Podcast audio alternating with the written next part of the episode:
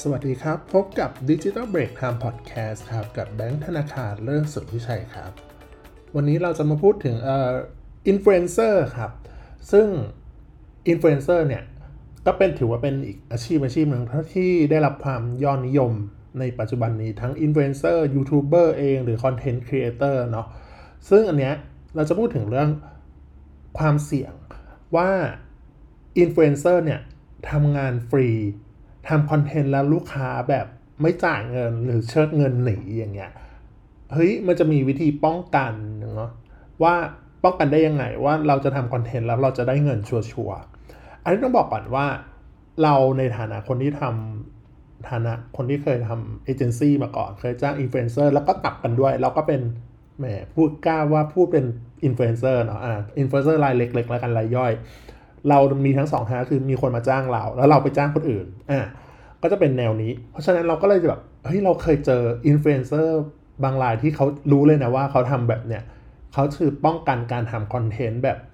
ทำ content แล้วแบบฟรีอะเออที่แบบว่าเออทำแล้วต้องได้เงินอะไรอย่างเงี้ยเนาะซึ่งต้องบอกก่อนนะปัญหาเนี้ยคือเป็นปัญหาที่แบบส่วนใหญ่มักก็เจอกับอินฟลูเอนเซอร์รายย่อยอ่าหรืออินฟลูเอนเซอร์แบบมือใหม่ พอสมควรเนาะว่า เออมีคนว่าจ้างเราทำคอนเทนต์แล้วควรจะเก็บเงินตอนไหนยังไงดีเนาะเออหรือหลาย ๆ คนอะแบบว่าต้องมีบางคนเนี่ยแหละที่เป็นอินฟลูเอนเซอร์ที่เคยเจอแบบลูกค้ามาจ้างทำคอนเทนต์แต่แบบคอนเทนต์ไม่ถูกใจไม่จ่ายตังค์ก็มีอะไรอย่างเงี้ยเอออันนี้ต้องบอกก่อนว่า อันนี้เป็นประสบการณ์จริงๆ คือมี inbox เข้ามาปรึกษาว่า เฮ้ย เราควรจะทำยังไงดีหมายถึงตัวอินฟลูเอนเซอร์เองเนี่ยเราก็แบบ เออ เลยเรามา ตอบในเอามาตอบในแบบเขาเรียกอะไรมาเป็นทั้งบทความแล้วก็เป็นพอดแคสต์ด้วย เพราะว่ารู้สึกว่าเออคอนเทนต์เนี้ยน่าจะเป็นประโยชน์กับคนที่ทำงานเป็นอินฟลูเอนเซอร์หรือยูทูบเบอร์คอนเทนต์ครีเอเตอร์หลาย ๆ ท่านเหมือนกันนะฮะต้องบอกก่อนว่าโดยปกติแล้วของการจ้างงานอินฟลูเอนเซอร์โดยทั่วไปของบริษัทที่เราไปจ้างนะบริษัทจ้างอินฟลูเอนเซอร์เนาะมักจะเป็นรูปแบบของการใบแจ้งหนี้ใบวางบิลอะไรเงี้ยคือสมมติอะ process แรกคือ brief ก่อน ลูกค้า brief เนาะลูกค้า brief ปุ๊บอะคอนเทนต์อ่าโทษทีครับอินฟลูเอนเซอร์เนี่ยก็ทำคอนเทนต์ออกมา มีปรับแก้บ้างเล็กน้อย เผยแพร่ แล้วก็ตัวอินฟลูเอนเซอร์ส่งใบแจ้งหนี้นะแล้วผู้ว่าจ้างก็จะทำการจ่ายเงินตามดีลอะ ตาม credit term ระยะเวลาว่าเท่าไหร่อะไรอย่างซึ่งเอาจริงๆนะโดยปกติแล้วมันไม่ค่อยมีปัญหาสำหรับเราด้วยนะแบบเราเคยเจออะไรเงี้ยก็คือส่วนใหญ่ก็คือจ่ายปกติดีไม่มีปัญหา แต่ว่าอันนี้เราก็เลย list วิธีป้องกัน ซึ่งเออทำคอนเทนต์แล้วได้เงินเอออย่างเงี้ยว่าจะทำอะไรได้บ้างเนาะซึ่งอันดับแรกเลยก็คือมีอยู่ 4 แบบด้วยกันนะครับ อันดับแรกเลยคือ หลาย ๆ คนเนาะ หลายๆอินฟลูเอนเซอร์ทำการเก็บมัดจำก่อน อันเนี้ยเราเคยเจอในฐานะที่เราเป็นเป็นผู้ว่าจ้างเราทำงานเอเจนซี่มาก่อนเนาะเช่น สมมุติเราตกลงดีลว่าจะทำกับเขาเรียบร้อยเนี่ยก็คือมันจะเก็บอยู่ที่ 30-50%ของมูลค่าเต็ม เช่นมูลค่าอันนี้เช่นเฉยๆนะครับมูลค่าเงินเอ่อมูลค่างานรวม 10,000 บาท จ่ายก่อนเริ่มงาน 3,000 บาท หลังจากนั้นเมื่อทำงานเสร็จลงเผยแพร่แล้วเรียบร้อยเนี่ย ค่อยเก็บเงินอีก 7,000 บาทตามเครดิต ที่ว่ากันไป ซึ่งวิธีนี้อย่างน้อยอะอินฟลูเอนเซอร์ค่อนข้างมั่นใจเลยนะว่าเกิดการจ้างงานจริงแล้วเราก็ได้รับเงิน เพราะว่าทางฝั่งลูกค้าจะต้องเป็นคนที่จ่ายมัดจำก่อนอเหมือนว่าเอาแน่นอนอะไรอย่างเงี้ยจ้างแน่นอน ซึ่งต้องบอกก่อนว่าวิธีนี้ฝั่งอินฟลูเอนเซอร์ได้เงินจริง แน่นอนว่าส่วนใหญ่ก็จะได้เงินครบตามดีลด้วย แต่เราบริษัทใหญ่ๆเนี่ยมันไม่ค่อยชอบทำไมหรอเพราะว่า ต้องบอกก่อนบริษัทใหญ่หรือเอเจนซี่ใหญ่ๆเนี่ยเขาจะมีวันเวลาที่จะต้องทำการจ่ายให้อยู่แล้ว ซึ่งการมาแบ่งจ่ายเนี่ยเออมันก่อให้เกิดความยุ่งยากพอสมควรบางคนบอกว่า เฮ้ย มันจะยากยังตรงไหนเลยเลย อย่าลืมนะว่าบางทีอะถ้าเป็นอินฟลูเอนเซอร์เขาจ้างอินฟลูเอนเซอร์เขาไม่ได้จ้างเรารายเดียวเขาจ้างแบบเป็นทีเป็นสิบเป็นร้อยคนอะไรอย่างเงี้ย เพราะฉะนั้นแบบลองคิดดูโอ้โหถ้าทุกคนทำอย่างเงี้ยมันกันหมดอะ เขาก็จะมีโอกาสที่จะมองข้ามเราไปเลยแบบไม่เลือกจ้างเราได้อะยกเว้นอินฟลูเอนเซอร์รายใหญ่อะแน่นอนใหญ่กันมากๆดีลอะไรอย่างงี้กันก็มี contract อะไรกันเรียบร้อยอาจจะต้องมีมัดจำเหมือนกันอะไรอย่างเงี้ยครับ แน่นอนว่าถ้าเราจะทำตรงนี้อินฟลูเอนเซอร์เอ่ออินฟลูเอนเซอร์รายไหนเนี่ยจะเอาวิธีนี้ไปใช้ก็ต้องยอมรับด้วยนะว่าการเก็บมัดจำเนี่ยอาจจะทำให้งานเราน้อยลงได้ มีความเสี่ยง พอสมควรที่เฮ้ย เขาจะมองข้ามเราไปเลยรู้สึกว่าเออเขายุ่งยากกับการจ่ายตังค์อะไรอย่างเงี้ยครับซึ่งอันเนี้ยต้องบอกก่อนโดยปกติแล้วพวกการเก็บมัดจำเนี่ยเป็นเรื่องธรรมดามากๆนะของการทำงาน ไม่ใช่แค่อินฟลูเอนเซอร์อย่างเดียว พวกอันนี้เราทำเว็บเหมือนกันเราก็ต้องเก็บมัดจำลูกค้าเหมือนกัน แล้วแต่เก็บ 50เปอร์เซ็นต์สามสิบเปอร์เซ็นต์อะไรอย่างเงี้ย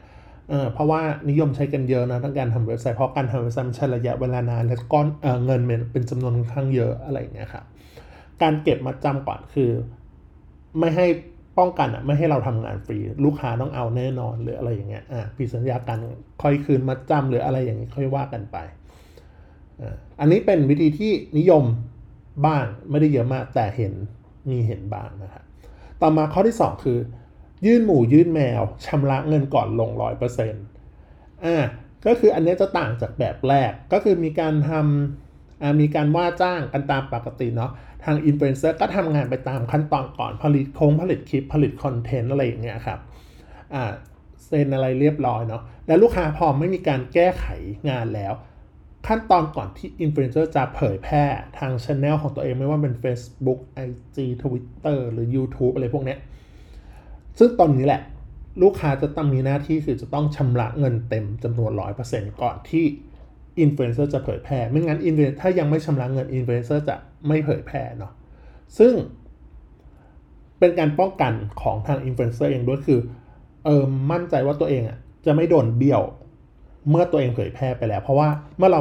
เเมื่ออินฟลูเอนเซอร์เผยแพร่คลิปหรือคอนเทนต์ไปเรียบร้อยแล้วคือเอฟเฟกมันเกิดละถูกปะ follower เห็น post awareness เกิด เกิดการสั่งซื้อหรืออะไรก็ตามอะไรพวกเนี้ยเนาะ ซึ่งวิธีนี้เห็นได้ค่อนข้างบ่อย อันนี้อันนี้บ่อยกว่าแบบแบบแรกเนาะคือมาเท่าที่เคยเห็นนะสมมติเราจ้างอินฟลูเอนเซอร์สิบคนนะจะเห็นอยู่ประมาณ 2 คน 1-2 คนก็คือประมาณ 15-20% 10-20%จากคนที่เคยติดต่อหรือดีลมาด้วยเออว่าอินฟลูเอนเซอร์วิธีนี้ที่เขาใช้กันเนี่ยเพราะว่าเขาคิดว่าตัวเองอะต้องได้เงินแน่นอน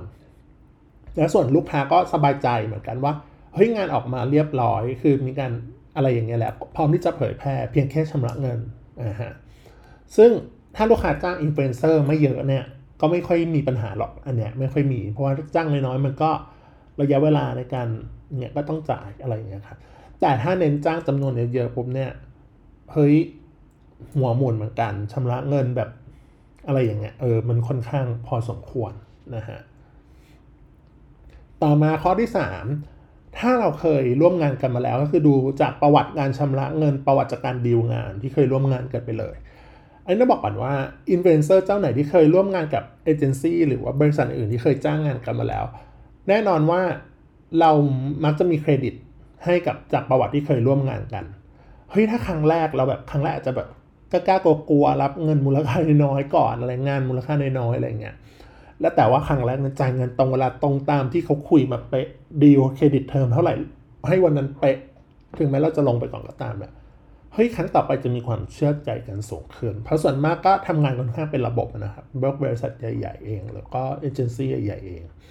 พวกนี้เขาจะมี process หรือการขั้นตอนการดำเนินงานตามปกติอยู่แล้ว พวกนี้ก็ต้องไปทำทำเรื่องจ่ายกับบัญชีนะฮะซึ่งอ่าโดยปกติแล้วตัวอินฟลูเอนเซอร์เองมันจะดีลงานกับเอเจนซี่บ่อยเนาะ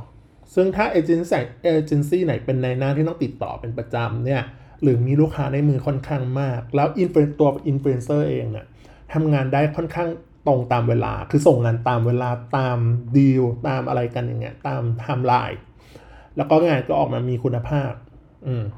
เอเจนซี่อะก็มักจะเสนออินฟลูเอนเซอร์นั้นบ่อยๆ ให้กับลูกค้ารายอื่นๆนะที่มีธุรกิจใกล้เคียงกันหรือต้องการอยากจะอ่าต้องการอินฟลูเอนเซอร์ที่คล้ายๆกับเราเนาะ เฮ้ยแค่เปลี่ยนสินค้าเปลี่ยนลูกค้าอะไรเงี้ยซึ่งเราอินฟลูเอนเซอร์ก็มักจะยินดีที่จะร่วมงานด้วยเช่นกัน เพราะไม่ต้องไปดีลเองกับลูกค้าโดยตรงมีเอเจนซี่เป็นนายหน้าดีลให้เรียบร้อยเนาะแล้วก็ได้ได้เงินตามระยะเวลาที่ดีลกันค่อนข้างเป็นที่แน่นอน แล้วก็ฝั่งเอเจนซี่เองก็ชอบ เพราะว่าทำงานด้วยกันแล้วทำงานแล้วออกมาล้วง่ายออกมาดีอย่างเงี้ยเฮ้ยเราเป็นเราเราก็อยากทำงานด้วยกันอีกเรื่อยๆเหมือนกัน ต่อมาก็คือข้อสุดท้ายและข้อ 4 ก็คือ ดูความน่าเชื่อถือของบริษัท อืม อันนี้คือดูจากความน่าจะถือก็คือเป็นตัวแปรอ่าเขาเรียกว่าเป็นตัวแปรเบื้องต้นเลยเนาะที่แบบมีความเสี่ยงหรือเปล่าอะไรเงี้ย เช่นสมมติของเราเนาะเออเราเคยทำกับอีคอมเมิร์ซยักษ์ใหญ่อะไรเงี้ย แล้วก็บริษัทที่เป็นฟรีแลนซ์ยักษ์ใหญ่เหมือนกัน ที่เขาจ้างเราอย่างเงี้ยครับ เฮ้ยเรารู้สึกว่าเฮ้ยเขาก็โอเคนะ คือเราอันเนี้ยเราคือเรา เป็นประเภทแบบเผยแพร่งานก่อนด้วย แล้วก็ลงอ่าเขาก็จ่ายเงินตาม credit termตามที่เขาว่ามาเลยเป๊ะๆแล้วนั้นก็จะมีมีการเอกสารหักภาษีนะที่จ่ายอย่างถูกต้องด้วย ซึ่งอันนี้ก็ค่อนข้างมั่นใจว่าได้รับเงินแน่นอนแล้วก็เป็นอย่างนั้นจริง ๆ เราจะตรวจสอบได้ไงว่าโอเคความน่าเชื่อถือของบริษัทนั้นๆอะก็ไม่ยากดูจากส่วนปกติแล้วครับพวกนี้มักจะคุยกันช่วงแรกอาจจะคุยทางทางแชทอาจจะดูว่าอีเมลเป็นอีเมลของบริษัทอะไร คนที่มาคุยด้วยชื่ออะไรตำแหน่งจากไหนอะไรยังไงพวกนี้ก็ช่วยดูได้เบื้องต้น แล้วพวกเรื่องเงินเงินทองทองนะพูดกันได้เลยว่า เราสามารถคุยกันเบื้องต้นได้เลย อันนี้เป็นเรื่องปกตินะบางคนจะคิดว่าเฮ้ยเราควรจะพูดเรื่องเงินไปก่อนหรือเปล่าว่าเขามีกฎการจ่ายเงินยังไง A B C D อะไรอย่างนี้ระยะเวลา credit term กี่วันขั้นตอนยังไงอะไรอย่างเงี้ย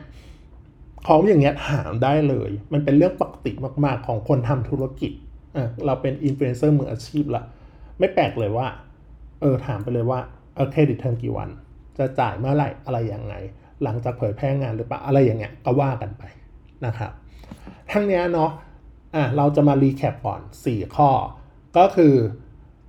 หมดปัญหาวิธีการป้องกันในการทำคอนเทนต์แล้วแบบรู้สึกว่าอินฟลูเอนเซอร์ต้องได้เงินชัวร์ๆอันดับแรกก็คือ เก็บมัดจำก่อน แต่เนี้ยบอกก่อนนะถ้าเก็บมัดจำก่อนน่ะกี่เปอร์เซ็นต์อะไรอย่างเงี้ย พวกบริษัทใหญ่ก็มาอาจจะมองข้ามเราได้ เพราะว่ารู้สึกว่า เออเราอะต้องจ่ายก่อนมันแบ่งจ่าย 2 ก้อนหรืออะไรอย่างเงี้ยครับ ต่อมาข้อ 2 ก็คือยื่นหมูยื่นแมวชำระเงินก่อนลง 100%อ่าแบบนี้ก็ค่อนข้างมีคนทำบ้างไม่ได้เยอะมาก ต่อมาข้อที่ 3 ก็คือดูจากประวัติที่เคยร่วมงานการประวัติการชำระเงินว่าตรงต่อเวลาไหมตามที่คุยกันไหม ถ้าโอเคตรงต่อเวลาตามพวกนี้ปุ๊บเนี่ยส่วนใหญ่ก็จะให้ เราก็สมัคร publish งานของตัวเองไปก่อน อันนี้ไม่ค่อยมีปัญหา